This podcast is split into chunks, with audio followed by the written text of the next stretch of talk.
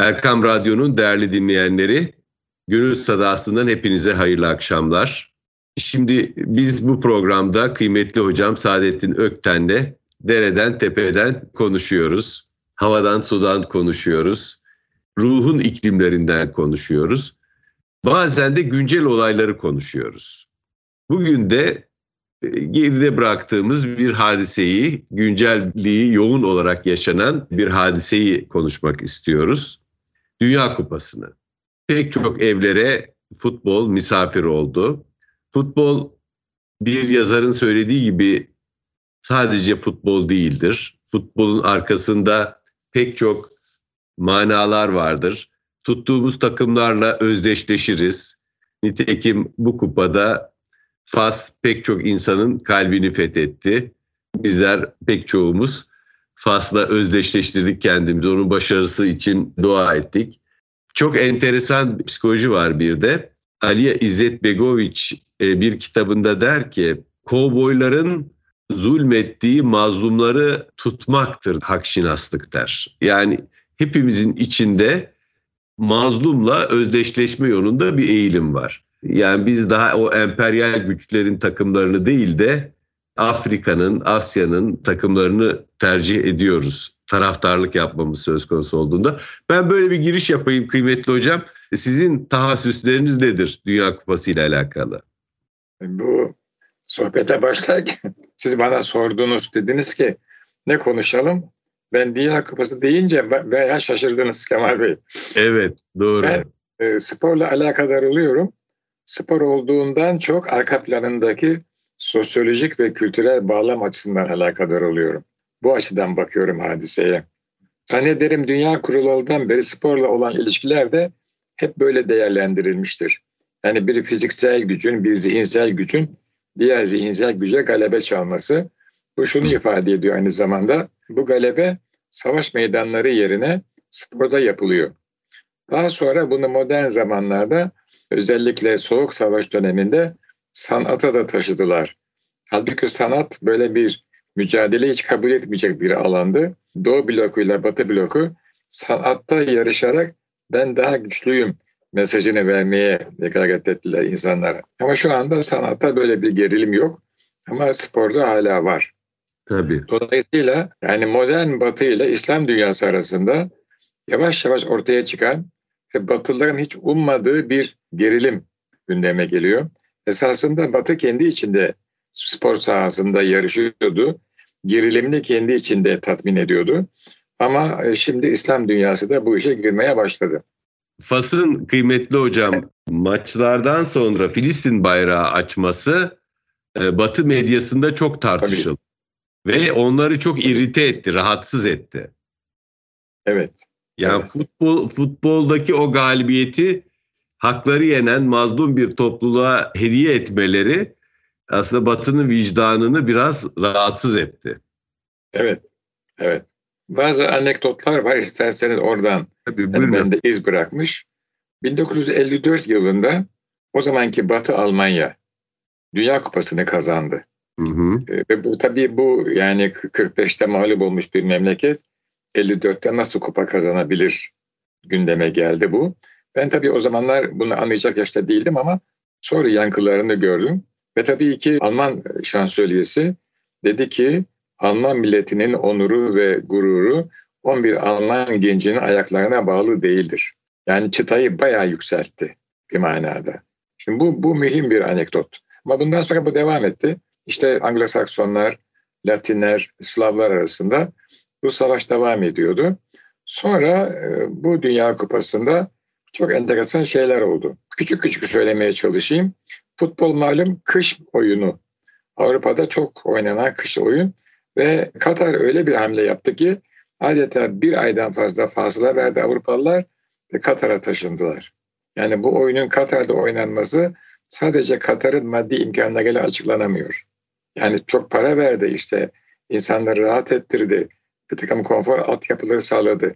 Hayır bunun açıklanamıyor. Dünya çapında bir hadise bu. Bunu gözden kaçırmamamız lazım. Çünkü futbol biraz evvel de söylediğiniz gibi sadece futbol değil. Sonra tabii ev sahibi olunca ilk defa ilk maçı kadar yaptı. Hiç önemi yok ama ciddi bir takımla bir milli maç. Bundan evvel tarihte böyle bir şey görmedik biz. Mağlup olması veya olmaması bir başlangıçtır o. Bir şey daha söyleyeceğim. O da Suudi Arabistan Arjantin 2-1 yendi. Bunlar çok mühim altyapılar. Bunlar yani Batı dünyasının iddiasını biliyorsunuz. Yenilmezliğini biliyorsunuz. Irresistible. Mümkün ama böyle, böyle oluyor yani. Bunlar bir giriş mahiyetindeydi. Ben insanlara bakıyorum. Maçtan önceki futbolculara bakıyorum. Orada çok net, çok kavi bir ruhçuluk görüyorum. Bir milliyetçilik görüyorum. Bir inanç görüyorum. Ve evet. bu küresel akımın tamamen reddi manasına geliyor bana sorarsanız. Hmm. Milli maçlar okuyorlar. O milli maçlardaki ruh hallerini yüzlerinden görüyorsunuz. Şimdi futbolcu mesleği o, iddiası o. Yani başarı kazanarak hayatını idame ettirebiliyor. Yani varını yoğunu ortaya koyuyor. O milli maçlar okunurken onların ruh hali bana şunu ifade ediyor. Ben hala çok ciddi bir aidiyetle mensubiyet sahibiyim. Ben hala belli bir milletin ferdiyim. Ben küreselci değilim.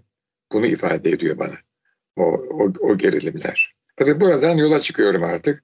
Düşünce ve duygu dünyasında bazı açılımlar var. Bir ikincisi de insanlara bakıyorum. Şimdi tabii bu yanlış anlaşılmasın. İbadet vecdi içindeler sanki tezahürat yaparken. Kılıkları, kıyafetleri, e, bağırışları, çağrışları, davul çalışları vesaireleri kendilerinden geçiyorlar. Alt tarafı rahmetli Turgut Bey'in tabiriyle 22 tane çocuk, bir tane de meşin top ayaklarıyla vuruyorlar. Öyle bir mana izafe ediyor ki ona insanlar adeta ben orada bakarken ruhlarının ihtiyacı olan inanç ve ibadet ve coşku ve vecd halini görüyorum. Kendilerinden geçmek istiyorlar. Alt taraf nedir? 22 tane çocuk, bir tane meşin yuvarlak birbirlerine vuruyorlar. Bu. Bunlar benim için çok önemli altyapılar oluyor. Dolayısıyla hani artık modernitenin küreselcilerin insan sadece ekonomik bir aygıttır. Bir aidiyeti yoktur. İşte ona belli konforu verirseniz o da size çalışır, karşılığını öder. Bu sığlıktan kurtulduğunu görüyorum insanların. Ne yaptıklarını bilmiyorlar ama manen bir ihtiyaçları var. O ihtiyacı belki yanlış yerde arıyorlar. Ama o ihtiyacın arama aktivitesini o tezahüratlarda, o çılgınlıklarda, o yüz boyamalarda, o bağırışta, o çağrışta görmekteyim. Bendeki açılımlar böyle. Ne diyorsunuz? Hocam öncelikle sizi kutluyorum. Çok yakından bu güncelliği incelediğiniz için, fark ettiğiniz için size gönülden katılıyorum. Ben de çok iyi bir futbol izleyicisi değilim fakat Dünya Kupası'nı takip etmeye gayret ettim. Yani çünkü hakikaten orada başka bir şey var. Bir karnaval havası var, bir şenlik havası var, farklı milletlerin karşılaşması var. O karşılaşma sırasında tezahür eden, çarpışan duygular var. Ben Galeano diye bir yazar var, Eduardo Galeano. Onun bir sözü var. Modern dünyada affedilmeyen tek şey başarısızlık diyor. Futbolda da endüstriyel futbola baktığınız zaman başarısızlık çok affedilen bir şey değil. Daha sonuca odaklı, skora odaklı bir spor. O yüzden insanlar Latin Amerika futbolunu daha çok seviyorlar. Çünkü görselliğe de hitap ediyor. Çünkü seyir zevki de yaşatıyor insana. Burada da yine Latin Amerika takımlarına karşı Türkiye'li izleyicinin bir şeyi var. E, çoğumuzun bir sevgisi, merakı vardır. Yani seyir zevkinin yerine başarı ve görev duygusunu koyanlar daha çok Avrupa takımları, mekanik takımlar. Bugün mesela Fransa takımını böyle bir takım olarak görebiliriz. Yani Afrika'dan ve dünyanın diğer kolonilerinden topladığı, devşirdiği insanlarla kendine bir milli takım sözüm ona milli takım oluşturuyor e, ve onları gayet mekanik çok da ruhu olmayan bir e, futbol e, oynatıyor. Yani taraftarın takımla bir gönül bağı olur, tuttuğu takımla yekruh olur, onunla özdeşleşir. Sosyal kimlik kuramı diye bir şey var psikolojide. Şöyle hatırladığım kadarıyla kendimizi algılama biçimimiz toplum içindeki rolümüze dair algılarımıza çok alakalı. Yani tuttuğumuz takımı iyi olması bizim de kendimizi iyi hissetmemize yol açabiliyor. O yüzden tuttuğumuz takım kaybettiğinde kahrolabiliyoruz. Yani tuttuğu takım e, bir taraftara olumlu bir sosyal kimlik kazandırabiliyor. Bu yeni kimlikle beraber bir öz saygı geliyor. Her maçta efendim kazandığı zaman kendi hanemize yazmış oluyoruz. Bir söz vardır. Takım kazandığı zaman yaver giden talih oyuncuların değil bizim talihimizdir diye. Ya yani insanlar öyle bir sevinç hissedebiliyorlar futbol karşılaşmalarında. Özel yani daha psikolojik ben anladığım taraftan konuşuyorum. Psikolojik bir açıklama yapmaya çalışıyorum. Özel hayatımızda bir düş kırıklığı olduğu zaman takımımızın başarılarıyla onu iyileştiriyoruz. Efendim takımımızın başarıları hayatla ilgili beklentilerimizi kısmen doyuruyor. Takımımız kaybettiğinde öz saygımız yara alabiliyor. Özdeşleşme de ne kadar yüksekse kendimizi takımımızla ne kadar efendim özdeşleştiriyorsak e, o kadar hayal kırıklığı yaşayabiliyoruz veya sevinç yaşayabiliyoruz. Şimdi bir kitap var. Değerli izleyicilerimiz bazen biz kitap önerdiğimiz zaman memnun oluyorlar. John Carroll. John Carroll'ın kitabının adı Benlik ve Ruh. Türkçe'ye çevrilmesine ben katkıda bulundum doğrusu. Böyle sevindiğim, övündüğüm kitaplar vardır. Aşağı yukarı şu anda Türkiye'de bir 20 tane kitap benim keşfim ve yayıncılara önermemle çevrildi ve iyi kitaplar bence. Onlardan birisi bu. John Carroll'ın Benlik ve Ruh. Avustralyalı bir sosyolog e, John Carroll. Burada da bu kitabında futbol diliyle savaş dili arasındaki özdeşliğe dikkat çeker. Mesela savunma ve hücum oyuncuları vardır. Rakip savunmayı darmadağın etmek vardır. Kuşatma altına almak vardır. Böyle futbol mecazları doğrudan savaşa göndermede bulunur. O yüzden o şey der, e, modern futbolda yeniden canlanan şey muhariplik güdüsü ve muharip ruhudur. Cesaret, mukavemet ve topluluğun yararını olarak özveride bulunmaya vurguda bulunan bir muharip ruhu. Futbola doğrudan yansıtılan bir şey vardır. Hep onlar adeta gladyatör gibi böyle savaşçı gibi gördüğümüz bir şeydir. E, dolayısıyla biz yani e, bir diyelim ki bir İslam ülkesiyle bir emperyalist güç bir karşı karşıya geldiğinde o takım bizim adımıza savaşıyormuş gibi, geçmişin hesaplarını dürecekmiş gibi bir psikoloji içine girebiliyoruz. Buyurun efendim. Sonra devam ederim yine. Batı dünyası da giriyor sadece biz değil yani Batı dünyası da e, sizi mağlup ettiği zaman bir başka noktaya doğru evriliyor düşünceleri. Ben, ben şunu merak etmişimdir. İnsanlar niçin futbol kulübü tutarlar? Yani neden böyle bir ihtiyaç hissederler? amatör insanlar, sıradan insanlar Hı. belli bir kulübün sevdalısı oluyorlar. En basiti en basiti zaman ayırıyorlar. Yani para, enerji vesaire onları hiç söz etmiyorum. Zaman ayırıyorlar ve bakıyorlar. İnsanlarda bir aidiyet eksikliği var Kemal Bey. Eskiden düşündüğüm zaman bu aidiyet eksikliği de var mıydı? Mutlaka vardı. İnsanın tabiatı değişmiyor. Peki nasıl bu aidiyet eksikliği kompanse ediliyordu? tatmin ediliyordu. Onu düşünüyorum.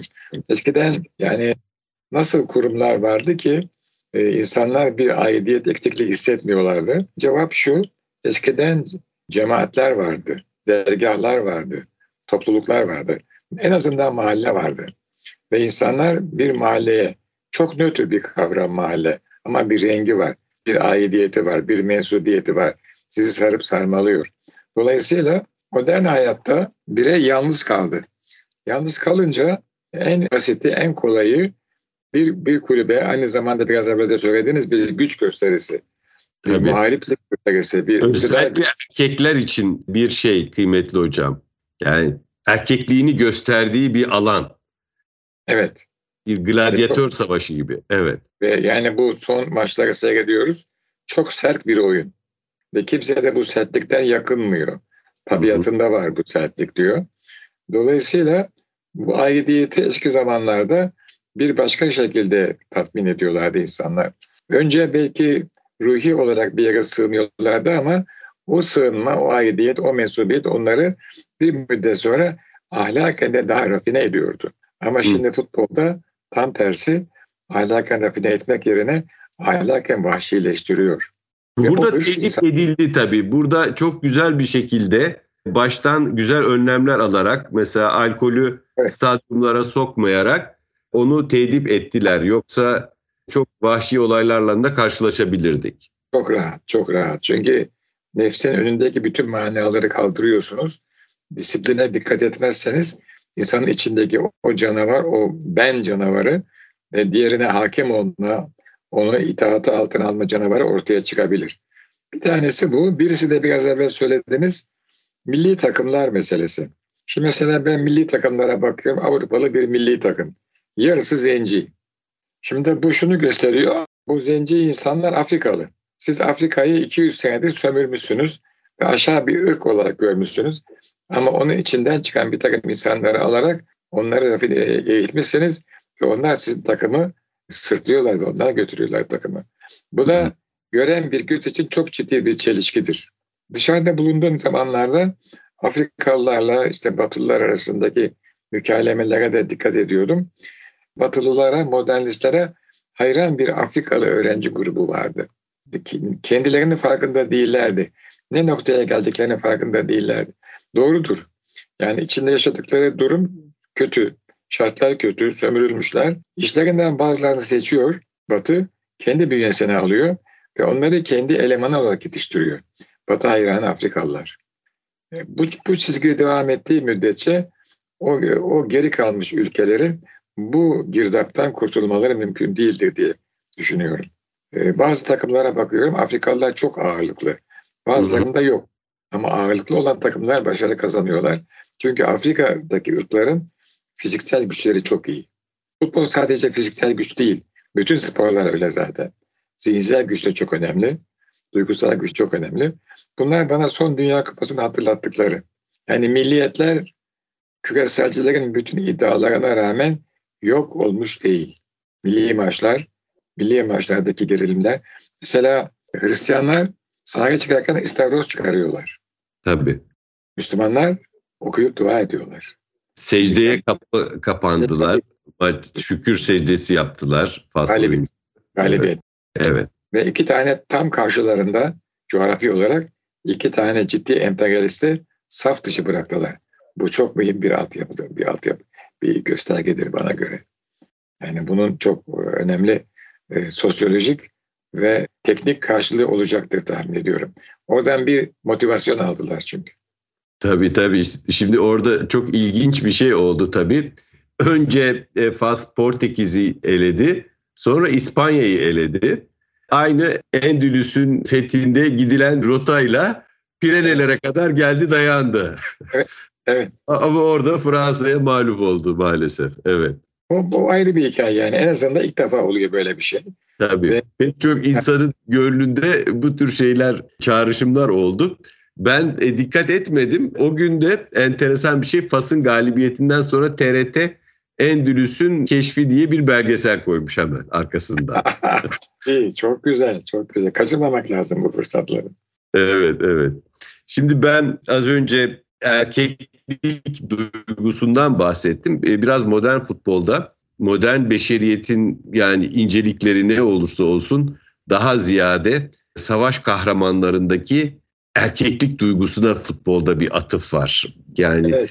savaşçılık, erkeklik, efendim, e, başarmak, fethetmek, cesaret, korkusuzluk, soğukkanlılık gibi erkekliğe atfedilen e, özellikler modern futbol oyuncusunda görmek istediğimiz savaşçı erdemleri oluşturuyor. Futbol oyunu da taraftarın nezdinde dünyayı iyiler ve kötüler, bizden olanlar ve olmayanlar, bizim takım ve diğerleri olarak kalın çizgilerle ikiye ayırmaya yarıyor. Biz iyiler kötülere karşı mücadele ediyoruz. Şimdi ben anlamam mesela kıymetli hocam. Yani iki bir şehrin takımı Fenerbahçe ve Beşiktaş. Fenerbahçe'nin e, taraftarı Beşiktaş'ın taraftarına, Galatasaray'ın taraftarına veya takımlardan ölesiye kimileri nefret eder. Bu nefret duygusunu ben çok anlayamıyorum. Orada işte o psikolojik özdeşimin çok kuvvetli olmasıyla izah edebiliyoruz bunu. Ben hakikatin safındayım. Bizim tarafımız hakikat adına savaşıyor.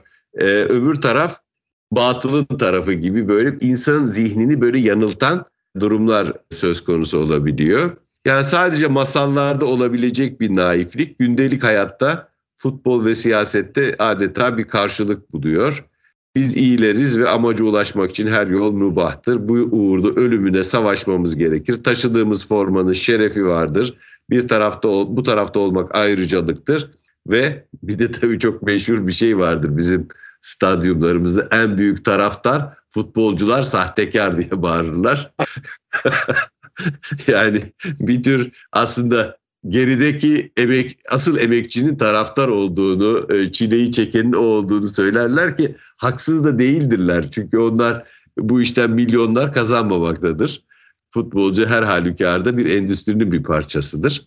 Ee, yani bize e, yaşattıklarıyla güzel oynandığı zaman estetik tarafları da olabilen, şiirsel tarafları da olabilen bir spor. Ama bilmiyorum yani insanların hayatında bazı insanların hayatında çok yer e, işgal etse de ben uzun bir süredir Dünya Kupaları, milli maçlar dışında ilgimi kaybetmiş durumdayım. Bilmiyorum siz evet. takip ediyor musunuz? Yok yok hayır ben hatta ben milli maçları da takip etmiyorum ama bu Dünya Kupası e, biraz takip ettim. Belki evde olduğum için de bunun bir faktör olabilir. Ve burada işte gördüğüm şeyler o milliyetçilik duygusunun hala çok diri olduğunu gördüm insanlarda. Mesela milli maç söylenirken tribünleri gösteriyor.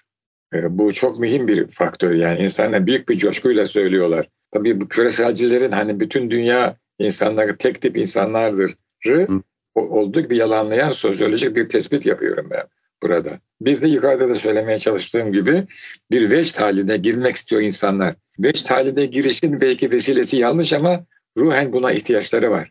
Kendilerini kaybetmek istiyorlar. Tabii. Bir, yani Tabii. Sıradan varlığın üzerinde bir başka düzleme çıkmak istiyorlar. Bu da beni çok etkiliyor.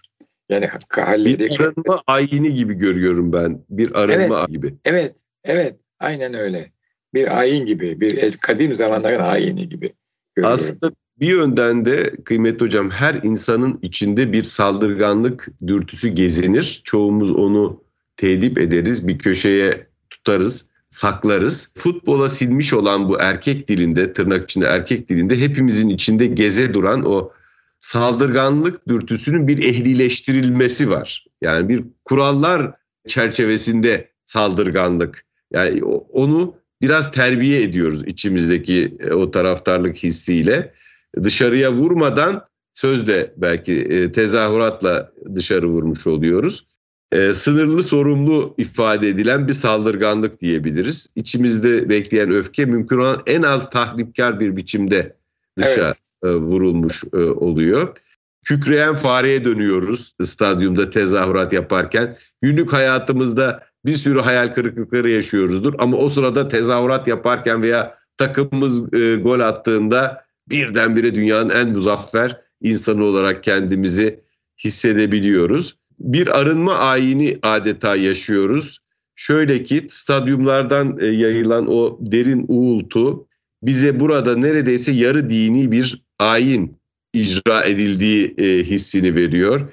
İki saatliğine o stadyumda herkes aynı yolun yolcusu, müridi gibi birbirine bağlanmış oluyor. Birbirine bir kardeşlik bağıyla bağlanmış oluyor. Aslında spor bu manada aşkın kaynak ve güçlerle irtibat kurmanın kutsal olanla geçici bir bağlantıyı canlandırarak Tanrı'nın yanımızda olup olmadığını sınamanın seküler bir vasıtasıdır. Şimdi bunu da bunu da söylediğince meşhur bir maç var Manchester United'la bir başka İngiliz takımı arasında. O İngiliz takımını bir sürü insan şeye geliyor. Haham, bölgenin hahamı ve e, bölgenin rahibi e, maça geliyor dualar ediliyor. Çok büyük bir e, dua ediliyor. Şimdi aklıma gelirse söyleyeceğim takımın isminde. Çok büyük bir hazırlık yapılıyor. Dualar ediliyor. Artık Tanrı'nın